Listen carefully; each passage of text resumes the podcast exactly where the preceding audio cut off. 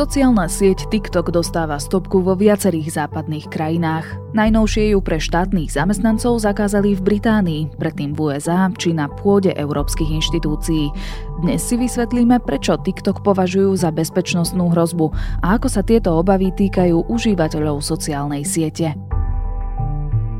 Je pondelok 20. marca, mediny má víťazoslav.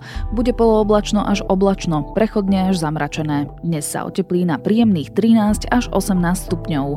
Na severe ojedinele chladnejšie. Vítajte pri Dobrom ráne, v dennom podcaste denníka ZME s Janou Maťkovou.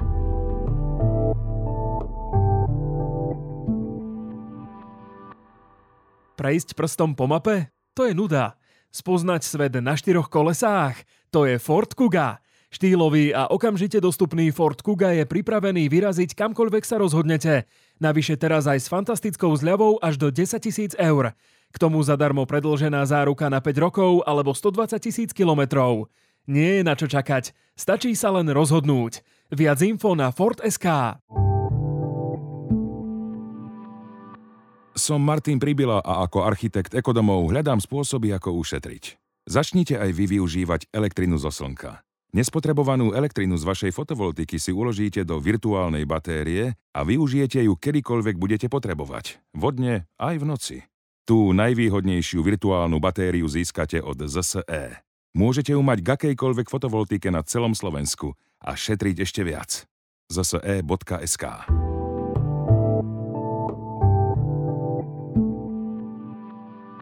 A teraz už krátky prehľad správ. Medzinárodný trestný súd vydal zatýkač na ruského prezidenta Vladimíra Putina a splnomocnenkyňu Kremľa pre práva detí Máriu Ľubovú Bielovú. Súd začal ich stíhanie kvôli útokom na civilnú infraštruktúru a únosom ukrajinských detí.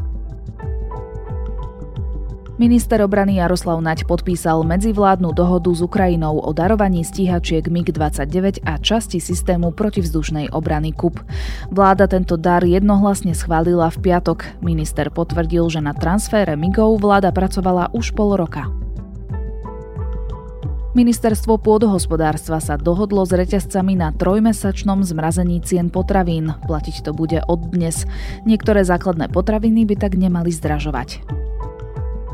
Slovenskému národnému divadlu by mal šéfovať Matej Drlička, myslí si jednohlasne poradný orgán, ktorý na verejnom vypočutí posudzoval kandidátov. O novom vedení divadla rozhodne ministerka Natália Milanová. Odporúčaniami poradného orgánu sa nemusí riadiť. Čínsky prezident Xi Jinping má byť v Rusku od dnes až do 22. marca na štátnej návšteve. Informoval o tom Kremel. Návšteva bude podľa agentúry AP zrejme prejavom čínskej podpory Putinovi, ktorý už viac ako rok vedie vojnu proti Ukrajine.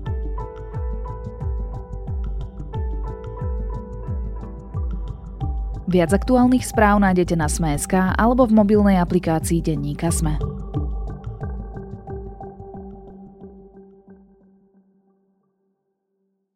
Na začiatku sa javila ako zábavná sociálna sieť s videami tancujúcich ľudí. Dnes ju zakazujú štátne inštitúcie, upozorňujú na ňu bezpečnostné úrady a v neposlednom rade je kritizovaná za nebezpečný až život ohrozujúci obsah, ktorý šíri medzi deťmi. TikTok zažíva v poslednom období krušné chvíle a asi len tak rýchlo neskončia. Dôvody si vysvetlíme s Dávidom Tvrdoňom, moderátorom technologického podcastu Klik. Bielý dom zakázal všetkým federálnym úradom používať vo vládnych zariadeniach aplikáciu čínskej sociálnej siete TikTok. že nemôžu na svojich pracovných telefónoch používať úradníci na Tajvane. Z mobilov alebo tabletov ju musia odinštalovať do 30 dní. TikTok totiž zhromažďuje veľa dát a nastavenie tejto aplikácie umožňuje prístup k citlivým údajom používateľov. Niektoré krajiny, napríklad Dan Holandsko alebo Lotyšsko zakázali TikTok na služobných telefónoch. Belgické tajné služby dokonca prišli s varovaním o možnej špionáži Pekingu. David, prečo k zákazom dochádza práve teraz? Veď e, o tom, že TikTok vlastní čínska firma, vieme už od začiatku, aj o tom, že ako akákoľvek iná sociálna sieť zbiera údaje a informácie o svojich používateľoch a používateľkách. Tak čo sa zmenilo? Nebude to jeden faktor, bude to viacero vecí. Mohli by sme povedať, že konečne sa nejaká globálna geopolitická debata presunula k niečomu inému. Samozrejme, stále je tam na prvom mieste vojna na Ukrajine, ale už proste vidíme, že tam prenikajú iné témy.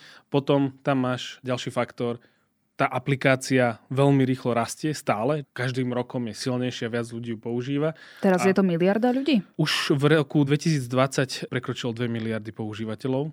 V krajinách Európskej únie je to 125 miliónov používateľov. V Amerike nejakých 110 miliónov.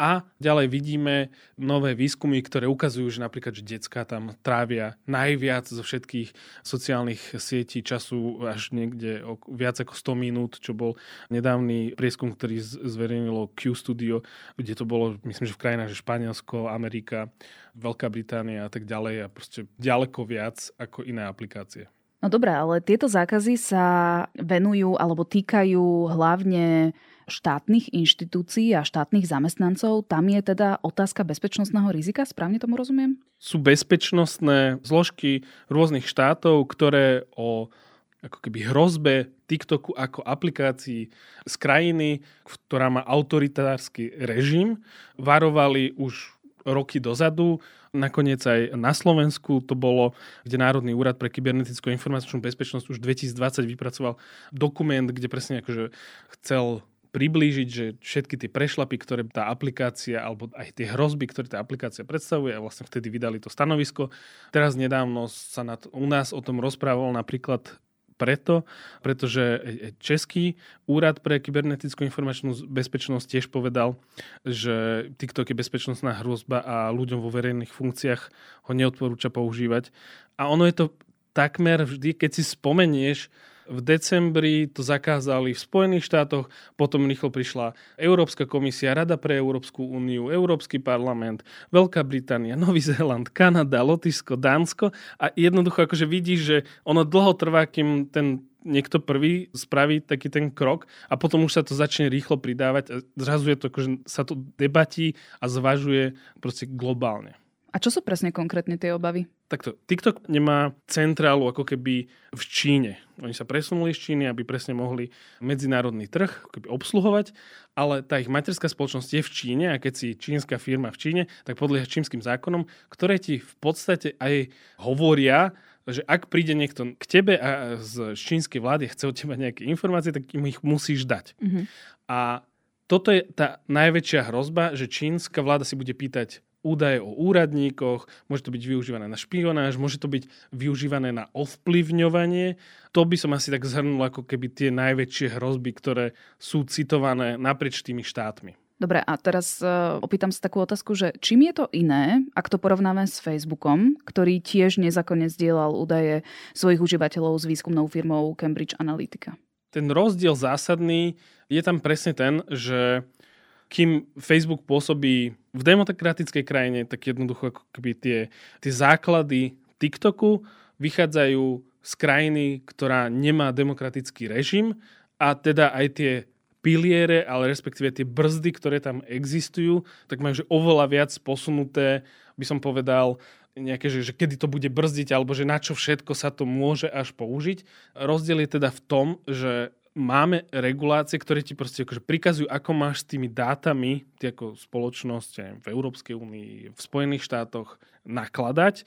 Tie regulácie platia aj pre teda aplikácie, ktoré tu pôsobia, ale majú presne napríklad že čínske korene, ako TikTok, ale tým, že tá štruktúra je, je nejasná a to vyjasnenie je otázne, povedzme to takto, že je otázne, že ako tam v pozadí fungujú tie veci, lebo napríklad TikTok hovorí, veď my sme sa osamostatnili, my máme údaje na serveroch, ktoré sú, akože skladujeme tie údaje tých používateľov v tých daných krajinách a tak ďalej, avšak TikTok stále používa software, interne software, čiže napríklad software, ktorým si píšu medzi sebou zamestnanci, ktorí využívajú na komunikáciu, tak je to software, ktorý vyvinul ByteDance. Čiže keby oni používajú firemnú infraštruktúru, ktorá je v tom ByteDance a nejakí tí super administrátori sú stále v Číne.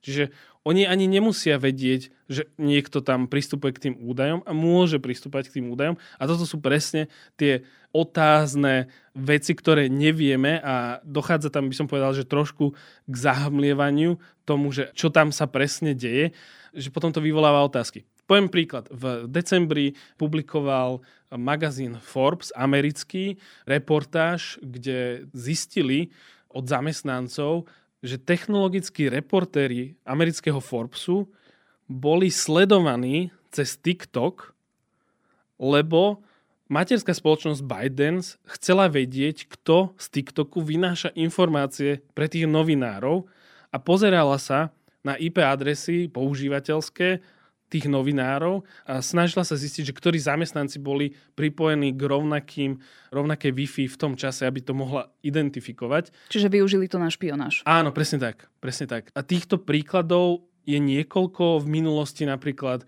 boli krajiny, kde TikTok obmedzoval proste, že nejaké kľúčové slova a tak ďalej. Opäť, že to môžeš povedať, že ale veď to sa deje aj akože pri Facebooku, tiež majú algoritmus, tiež sa môže Mark Zuckerberg rozhodnúť, ako bude s týmto nakladať, ale predsa len na Marka Zuckerberga, ako človeka žijúceho proste, na západe, tak máme iné páky, ako v nejakej Číne, kde nevidíme v podstate za ten veľký ich firewall, o ktorom sa hovorí, že oni sú tam majú uzavreté. O ktorých všetkých krajinách sa rozprávame, ak hovoríme o tom zákaze TikToku?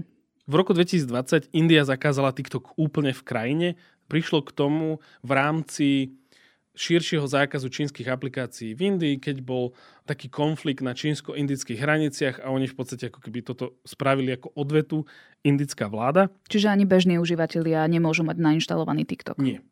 To bola asi najagresívnejšia a zatiaľ jediná krajina, ktorá to vyslovene takto zakázala. Potom vidíme krajiny ako Spojené štáty, Lotyšsko, Dánsko, Kanada, Veľká Británia, Nový Zéland, potom európske inštitúcie, ktoré to zakázali na úrovni zamestnancov, teda že úradníkov. Teda to nariadenie je, že nemôžu úradníci používať TikTok na svojich vládnych alebo teda firemných smartfónoch, presne, že z obavy zo špionáže alebo že zdieľania dát. A dokonca myslím, že ešte je to špecifikované minimálne pre eurobyrokratov je, že ak používajú aplikácie, ktoré sú pracovné na súkromnom zariadení, tak ani na tom nemôžu mať nainštalovaný TikTok. Ty si na začiatku rozhovoru hovoril o tom, že aj Slovensko a Česko hovorí o bezpečnostných rizikách tejto sociálnej siete. Je tu vôbec nejaká tendencia, že aj u nás by bol platný tento zákaz? Môže to prísť v nasledujúcich týždňoch? Túto otázku teraz debatujú v Spojených štátoch, lebo sa ukazuje, že ak chceš zakázať aplikáciu, tak nedá sa to spraviť len tak jednoducho, ak chceš, aby to bolo efektívne. Ja som sa napríklad pýtal Olivera Majducha z advokátskej kancelárie Madison Legal, ktorý mi hovoril, že, že v súčasnosti na Slovensku neexistujú zákony, ktoré by vyslovene zakazovali používanie TikToku alebo umožnili jeho, jeho zákaz. Museli by byť zavedené zákonom a to by muselo dodržiavať samozrejme tie právne predpisy nielen na Slovensku, ale aj v Európskej únii. Mohli by to tiež spraviť tak, že to zakážu v podstate tak, ako to chceli spraviť v Spojených štátoch, keď bol prezidentom Donald Trump, že by prikázali Google a Apple, aby prestali zobrazovať alebo teda ponúkať aplikáciu pre používateľov. Čiže ty, keď už máš tú aplikáciu, ešte ti bude fungovať, ale tým, že nebude aktualizovaná, tak postupne začne, ako by som to povedal, že byť nefunkčná a noví používateľia si ju nemôžu stiahnuť. Opäť na Slovensku by sa tiež toto dalo, ale to by bolo ešte možno komplikovanejšie. A zatiaľ nevieme o tom, že by niekto chystal vôbec takýto zákon na Slovensku. Bol nejaký podobný prípad s podobnou aplikáciou alebo teda s inou aplikáciou v minulosti? Počkaj, že, že aplikáciu, ktorú zakázali u nás, alebo aplikácia, ktorá bola že niekde vo svete zakázaná. Lebo napríklad, často sa my rozprávame, teraz to poviem v úvodzovkách na západe o tom, keď sa rozpráva o zákaze TikToku, že veď sme akože slobodný svet, ale napríklad, že aplikácie, ktoré používame tu, nemôžu používať v Číne. Čiže to ukazovanie z Číny smerom na západ, že ale vy nechcete našu aplikáciu a pritom sa pozrieš a v Číne sa nedá používať Facebook, Google a tak ďalej. Majú v podstate na všetko vlastné kópie aplikácie. Jeden z dôvodov je presne ten, že áno, máme potom ľahší prístup ako k dátam tých používateľov a môžeme presne, že nabehnúť do tých kancelárií, pýtať si, čo chceme a tak ďalej. Toto by bol môj protiargument voči tej otázke a samozrejme ešte je tam tá vec, že TikTok je taký precedens, lebo je to myslím, že jediná čínska aplikácia, ktorá naozaj prerazila globálne na západe. Čiže je obrovská. A má obrovská. obrovskú popularitu. Áno, má obrovskú popularitu a čoho sa ešte boja, v podstate aj politici a bezpečnostné zložky je populárna najmä medzi mladými. Medzi mladými ľuďmi. A ešte vec, ktorú sme nepovedali je, opäť toto publikoval americký Forbes, ktorý zistil, že v TikToku majú šéfovia TikToku k dispozícii tlačidlo, ktorým môžu že prihriať nejaký obsah a to znamená, že, že zrazu ho uvidí každý. Zrazu ho uvidí veľká skupina používateľov TikToku, používajú to, keď chcú uh, nejakých incidentov sa zapáčiť, alebo keď chcú potlačiť nejaký obsah, ktorý si myslia, že by mohol zaujať a opäť, že pritiahnuť k tej aplikácii nejakých ľudí. Ale to je presne že funkcia, ktorú by mohol niekto aj zneužiť. A teraz povie, že a, a Facebook a ostatní taky nemajú. No majú tiež algoritmy, ktoré môžu prispôsobať a tiež sa budú správať, ale tam by som povedal, že, že tam vidíme na to trošku lepšie, aj keď nie okamžite a väčšinou to býva s odstupom času. Vlastne tá Cambridge Analytica sa prišlo na to až roky po, až keď vypukol škandál a až keď boli v podstate tie voľby v Spojených štátoch, kde mohli tie rúske vplyvy vďaka týmto dátam ovplyvňovať čas verejnosti. K tomu fungovaniu algoritmu som sa presne chcela aj dostať, lebo TikToku sa okrem bezpečnostnej hrozby vytýka aj to, že aký obsah ponúka a ako obsah ovplyvňuje psychické a dokonca aj e, fyzické zdravie detí alebo dospievajúcich, teda tých hlavných užívateľov, užívateľiek TikToku. A teda najmä čeli kritike za to, že je návykový, čiže ako funguje ten algoritmus za tým tejto sociálnej siete? Z tých platform, ktoré poznáme, ten algoritmus TikToku má najbližšie asi k YouTube. Pozerá sa na obsah, ktorý pozeráš a na základe toho ti podsúva ďalší. Opäť, keď si otvoríš YouTube, môžeš tam pozerať nejaké videá, hneď tam máš, aj keď nie si prihlásená. Rovnako, keď si otvoríš TikTok, hneď tam máš nejaký obsah, ktorý sa hneď od prvého momentu snaží naučiť tvoju nejakú preferenciu.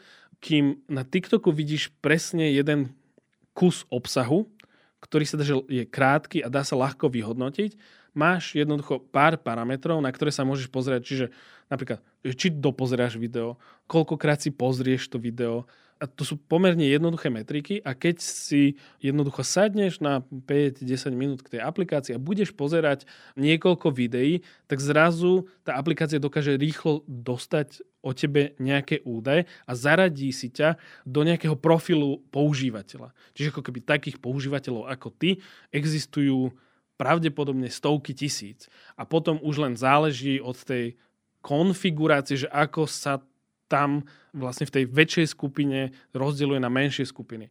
Dobrý príklad tohto je nedávny startup aplikácia Artifact od zakladateľov Instagramu. Kevin Systrom a Mark Krieger, ktorí založili Instagram, potom ho predali za miliardu Facebook a potom odtiaľ odišli, lebo sa im nepáčilo, ako tam manažersky pristupujú k niektorým veciam, tak si založili teraz aplikáciu a presne sa oni pozerali na iné aplikácie z Číny, aj od, na aplikácie od Bidensu, ako je Duoin a TikTok a chceli a chcú na základe toho robiť spravodajskú aplikáciu, ktorá pravdepodobne prerastie do sociálnej siete, ale to prvé použitie je, že že ukazujú, ti hovoria, že čítaj správy v našej aplikácii, my sa budeme učiť, čo sa, čo sa ti páči, zaradíme si ťa do profilu a oni presne v niekoľkých teraz rozhovoroch veľmi otvorene rozprávajú, že ako to robia. Tí páni majú veľa peňazí, čiže oni si môžu pokojne dovoliť akože, experimentovať a, a rozprávať nahlas takéto veci. A hovorili, že áno, že my, my si ťa prispôsobíme, pozrieme si tvoj profil a že aký obsah sa ti páči a presne vidíme, že iní ľudia ako ty im sa páči ešte takýto obsah, tak ti ho podsunieme a plus oni ešte hovoria, no ale my ti ešte budeme ukazovať aj obsah, ktorý sa ti možno nepáči, aby sme ťa s ním konfrontovali. A tam už ako keby sa dostávame na ten ľad, o ktorom iné sociálne siete neradi hovoria, je, že ako ťa chcú ovplyvňovať, respektíve, že väčšinou, keď sa hovorí, že algoritmus niečo vyberá, tak všetci dajú od toho ruku preč, že no tak nejak sme to nastavili, nejak to sa hýbe, je to optimalizované, aby sa tam trávilo viac času, ale čo to presne robí, tak to je algoritmus. To my od toho dávame ruky preč. A oni presne hovoria, že no ale akože my ovplyvňujeme ten algoritmus a chceme mať tam nejaký akože dozor nad tým, chceme tam mať ako keby vlastný názor dávať až, ako by som povedal, že do toho. Čo je veľmi také, že keď to človek počuje, že, ú, že oni, oni ma akože chcú ovplyvňovať, ale to sa deje aj pri ostatných sociálnych sieťach. TikTok zároveň čeli obvineniam, že uverejňuje často videá, ktoré splňajú akési nebezpečné výzvy, kedy napríklad deti pri tzv. blackout challenge sa snažia dlho vydržať bez dychu. V posledných dňoch sa objavil aj takýto prípad v Česku, kedy chlapec pri tejto výzve zomrel. TikTok za ten čas neprišiel so zásadnou nejakou bezpečnostnou kontrolou, ktorá by zachytila tieto nebezpečné obsahy? Samozrejme, TikTok hovorí, že oni sa snažia presne k tomuto pristupovať a robia všetko, čo sa dá. Vzniká ti tam rovnaký problém, ako vzniká pri ostatných sociálnych sieťach, keď máš zrazu veľké množstvo používateľov, ktorí produkujú veľké množstvo obsahu, tak potrebuješ mať nejaké brzdy, ktorými sa jednoducho bude vyhodnocovať, že je ten obsah bezpečný, je škodlivý. No a v tom ti zakračujú, potrebuješ moderátorov, teda akože opäť musí tá platforma najímať ľudí, ktorí pozerajú ten obsah, či je v poriadku, nie je v poriadku. Samozrejme na pozadí dochádza k cvičeniu umelej inteligencie, aby to mohla robiť na takej úrovni, teda na takej veľkosti, aká je tá používateľská báza, lebo predsa len, ak by, sme, ak by chceli mať na všetko len ľudské oči, tak by museli mať veľmi veľa zamestnancov. To samozrejme nechcú, lebo potom už by ten biznis model nedával zmysel. To by som povedal, že to je rovnaký problém, ako sa deje ostatným sociálnym sieťam. Akurát táto je teraz populárna medzi mladými. Pred pár rokmi sme mali tú istú debatu o Instagrame, predtým o Facebooku.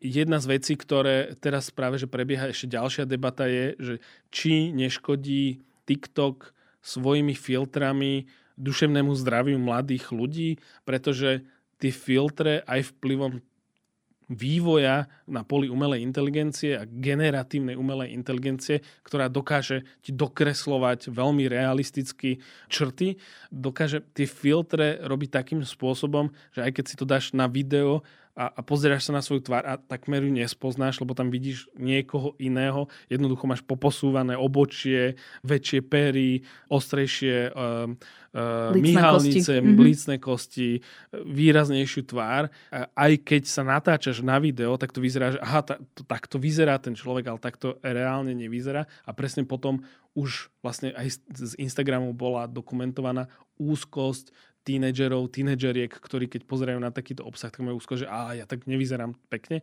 Čiže toto už len bude, že neprispievať k tomu, čo sa deje. Stále je to akože skoro, vzhľadom na to, že, že kde sme, debatuje sa o tom a, a sú dokonca hlasy, že takéto filtre by sa mali až zakázať.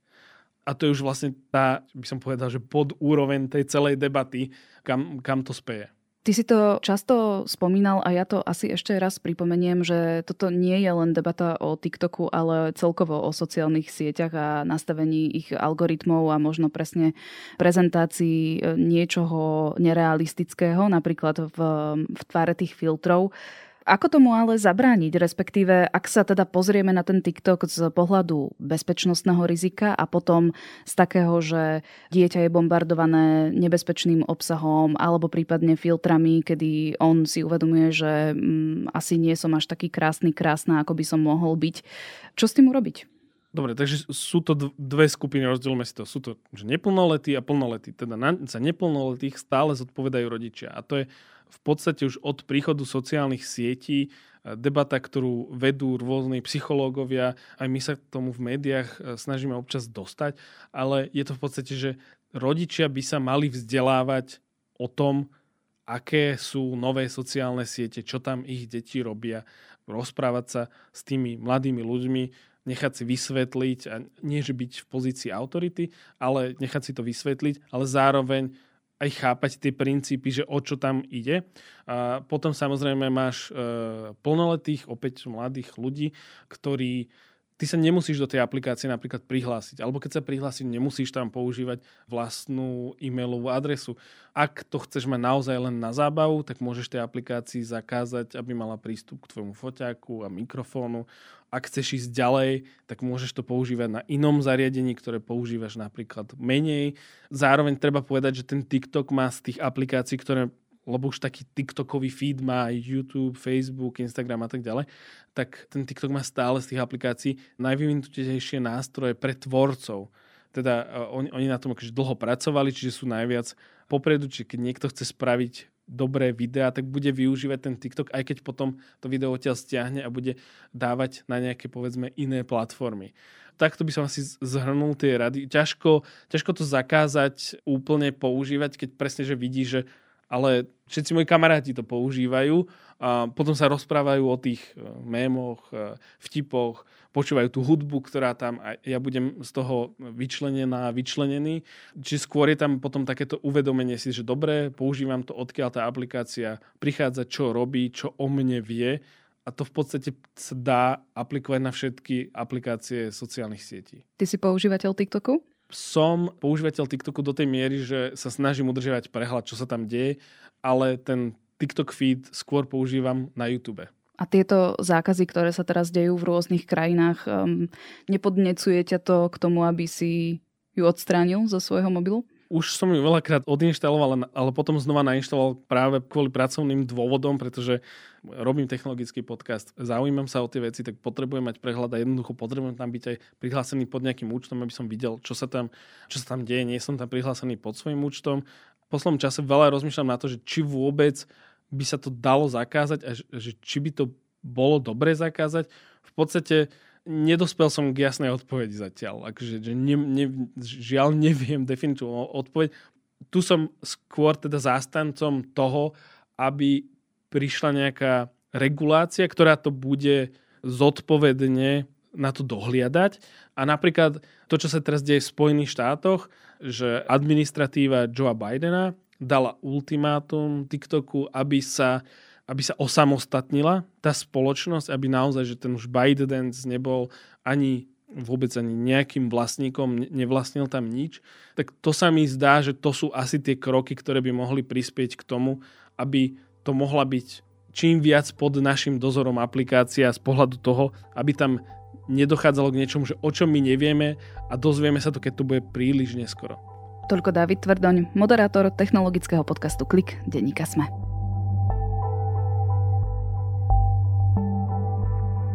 Moje dnešné odporúčanie je dokumentárna snímka o Pamele Anderson. V intimnej spovedi odkrýva, čo skutočne prežívala vo svojom živote pod nálepkou sex symbolu. Hovorí o ponižovaní, o tom, že ju len málo ľudí bralo vážne a aké zúfalstvo prežívala, keď sa zverejnili jej domáce sexuálne videá. Je pre mňa neuveriteľné a inšpirujúce, ako neustále čerpá energiu posúvať sa vpred, napriek tomu všetkému, čo zažila. Pamela, príbeh lásky. Nájdete na Netflixe. Na dnes je to všetko. Počúvali ste Dobré ráno. Denný podcast denníka Sme s Janou Maťkovou. Do počutia opäť zajtra.